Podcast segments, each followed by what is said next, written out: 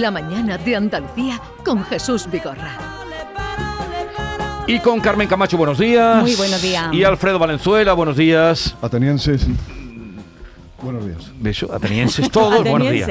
Atenienses, buenos días. Si Eh. Atenienses, librepensadores, contribuyentes todos. ha querido el calendario que hoy, el día que dedicamos así, bueno, todos los días la cultura está muy presente, pero mm, con más continuidad, eh, sea el aniversario de la muerte de Antonio Machado, tal día como Exacto. hoy, hace 83, 83 años. años. Nuestro Además, Antonio mañana, Machado. mañana y pasado se celebran una jornada en el Ateneo Sevilla sobre los hermanos Machado. Su última obra de teatro.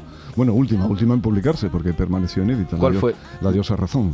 Ajá. La última que han rescatado. Vale. Pues traigo para hoy- un otro filólogo que me tiene que me tiene que perdonar, no recuerdo el nombre. Os dejo aquí, por tanto, el último, el último verso que le encontraron a Antonio Machado, ese alejandrino que decía estos días azules y este sol de la infancia, porque precisamente 83 años después podemos decir estos días azules y este sol de la infancia, ¿no? Ahora mismo. Mm.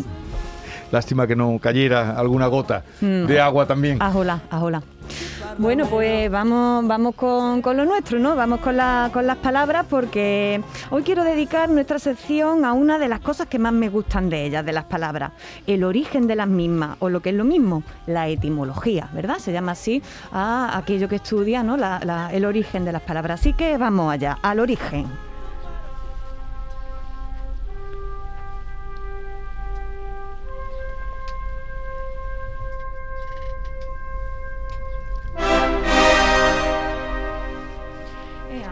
Vámonos al principio de los principios. En esto de la etimología, que ya os digo que es algo precioso porque nos devuelve al sentido verdadero de las palabras, lo que hoy vamos a hacer es explicar también eh, que en esto de la historia eh, de las palabras, del origen de las palabras, hay mucha leyenda, cosas inventadas o que por lo menos no están del todo confirmadas, ¿vale?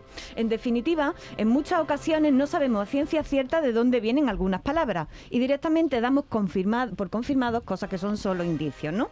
Insiste, eh, existe incluso lo que yo llamo romanticismo etimológico. Por ejemplo, pasa con la palabra Andalucía, que hay un montón de explicaciones de lo que significa y algunas de ellas son muy perfumadas, ¿no? Andalucía significa paraíso y tal. Bueno, no, no, no- no está nada de esto demostrado, ¿no? Hoy vamos a echar un ratito hablando de algunas palabras que tienen detrás una bonita historia o leyenda no confirmada que nos cuenta que una palabra surge por un error de traducción, porque alguien no se ha enterado bien de lo que, de lo que ha dicho otro. Vamos con ello. Chica, ¿qué dices? Saoco, papi, saoco. Saoco, papi, saoco. Chica, ¿qué dices? Bueno, pues vamos a empezar con esto. De alguien se ha liado eh, hablando con otro, no se ha enterado bien de lo que ha pasado y de ahí ha surgido una palabra. Para empezar, nos vamos nada menos que a Australia porque os voy a contar la etimología de la palabra canguro. Vámonos a Australia y os cuento que la palabra canguro la tenemos en nuestro idioma desde que tenemos, por supuesto, eh, noticias de, los canguros. Antes no teníamos la palabra canguro. Lo mismo nos pasó con los tomates, con las papas y con las canoas, que hasta que no nos enteramos de que existía otro continente con otras especies y con otras cosas, pues no teníamos nombre para, para ello, lógicamente, ¿no? Pues bien, en 1770, cuando el capitán Cook llegó a Australia, se encontró allí con unos bichos que daban unos saltos que el hombre tuvo que flipar. Yo, la verdad, en su lugar hubiera hecho lo mismo que él, poner el ojo como plato y preguntarle al primer nativo que pasaba por allí, ¿eso qué es, Dios mío de mi alma? ¿Cómo, cómo se llama el anima ese, no? Bien, pues ante la pregunta de ¿esto qué es lo que es?, los aborígenes respondieron lo siguiente a Cook. Cangurú, cangurú. Bueno, pues canguro se llamará así el bicho, ¿no? Así, el capitán Cook y su botánico, Sir Joseph Van, usaron la palabra kangaroo, canguro, para definir a esos animales. Pues bien, cangurú lo que significaba en la lengua aborigen es no te entiendo, Quillo. ¿Qué me estás contando? ¿Qué, claro, digo, ¿qué, qué dice? ¿Qué, qué- qué dice, no? El capitán Cook, cuando veía aquellos animales, se dirigía en inglés a los aborígenes. Decía, ¿What animal is it? Y los aborígenes decían, cangurú. Es decir, ¿qué dices? ¿Qué te pasa en la boca, no?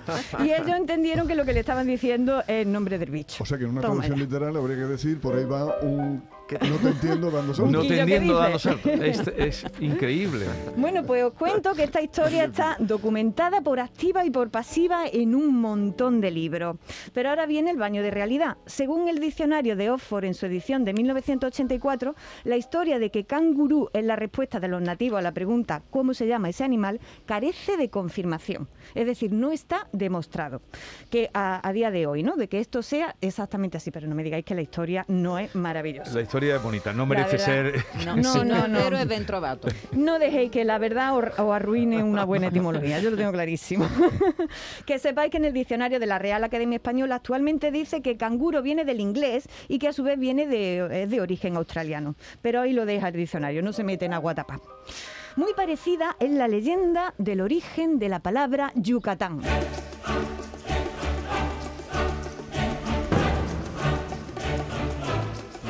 Bueno, pues vámonos para México. Dicen que durante la conquista de América, un español le preguntó a un indígena cómo se llamaba aquel lugar.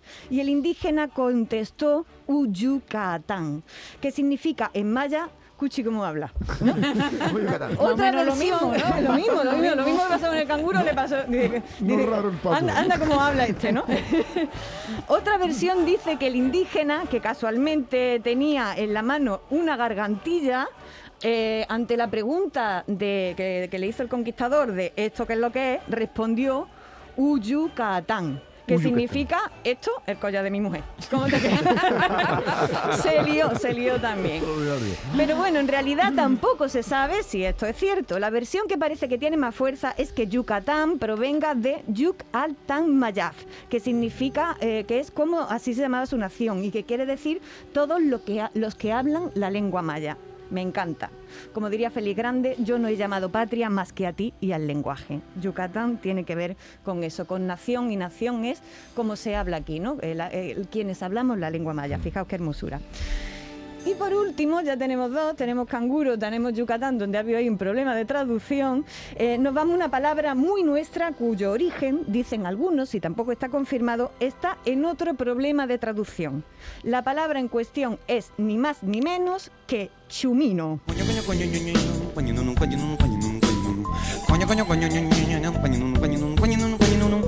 Coño, coño, coño, ño, Bueno, pues vamos a ver, ya sabéis lo que significa chumino y si no aquí en la, en la música estamos dando pistas. Y quien no lo sepa que vaya Y chuminás. diccionario- Y chuminá, y chuminá. Que vaya al diccionario Campestre, que chumina allí viene. campestre. Es muy chulo porque según la Real Academia Española, la che de chumino, como la del chocho, chichi, la chocha y la chucha, viene a expresar su blandura. Lo dice tal cual el diccionario, esa che, ¿no? Pues bien, hay quien dice que chumino viene del inglés show me now, que quiere decir enséñamelo a mí ahora mismo, ¿no? Según cuenta la leyenda, lo que... Se lo he oído yo. Eh, sí. sí, Sí. sí, Sí, es, es maravillosa, ¿no? Mu- Eh, Muéstrate. según cuenta la leyenda, era lo que antiguamente decían los marineros ingleses al llegar al puerto de Cádiz, donde las prostitutas iban por allí a darse una vuelta a ver si hacían negocio y exponían allí su encanto ante los marineros. Ellas pasaban por allí, se daban su garbeito y decían los inglesitos, show me now, show me now, now, señalando con el dedo las bajeras de las chicas, claro. Entonces, de ahí dedujeron que show me now, show me now, show me now, es como se llama en inglés a chumino, ¿no? En definitiva, todas estas historias, la del origen de la palabra canguro, la de Yucatán y la de chumino, que insisto, no están contrastadas, vienen a contar lo mismo, que de lengua a lengua la confusión también puede engendrar maravilla y entendimiento. Que por cierto, Bueno. hablando de chochi, que es una palabra que aquí se utiliza mucho, eh, en Masterchef. eh, Carmina Barrio se acerca a la hija de Julio Iglesias que participó en Masterchef, que ahora mismo no, no me acuerdo cómo se llama, Tamara, ¿no? Tamara. Tamara Falcó, ¿no? Sí. Tamara. Sí. Y entonces le di- empieza a hablar con ella y le dice, ay, querida, no sé cuánto, chochi. Y dice, Tamara, ¿qué es chochi? Carmina Barrio dice, ¿nunca has oído la palabra chochi? Es dice, que- no. Bueno, ¿tú sabes cómo nos llaman? Nunca, nunca he oído chochi. ¿Tú, tú sabes cómo nos llaman en Chile a los españoles? No sé si en todo Chile o, o en una parte de, de- de Chile. Nos llaman coños.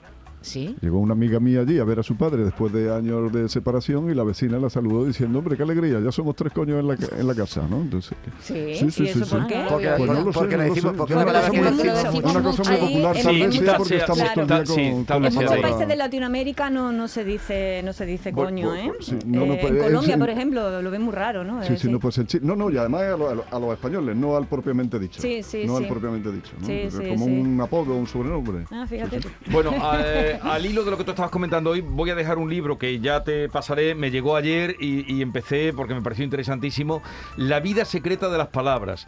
Hay más de 2.000 etimologías para descubrir el origen y la evolución de nuestro idioma. Es un libro que ha publicado La Esfera de los Libros. Eh, está escrito por arroba et- etimos directos, que es un trabajo que vienen haciendo un profesor o profesora con alumno. Ajá. Y, y es... eh, no, sigue un orden Mm. Pero me pareció interesantísimo. se la llama autora, la La autora vida... que se llamaba así, que sus papás de la era de internet ya le habían puesto María Arroba. Sí, ¿no? Le habían puesto arroba del Pensé tirón, por un ¿no? momento que se llamaba Pues sí, pásamelo La vida secreta de las palabras. Y para quienes quieran seguir, y para quienes quieran seguir es arroba etimos directos. Etimos directos. Genial. Y recordamos el Twitter de Carmen Camacho si quieren comentar algo, sugerir, arroba hay Carmela, terminado con Con 5A. 5 A. ¿Algo más? Ya está, que Ah, estoy está. muy feliz Bien. de estar contando estas cosas. Eh, pues eh, ya lo saben, todo lo que hagamos por nuestro lenguaje eh, siempre bienvenido sea. Y hablando con propiedad. En un nos vamos al bálsamo de Fierabras.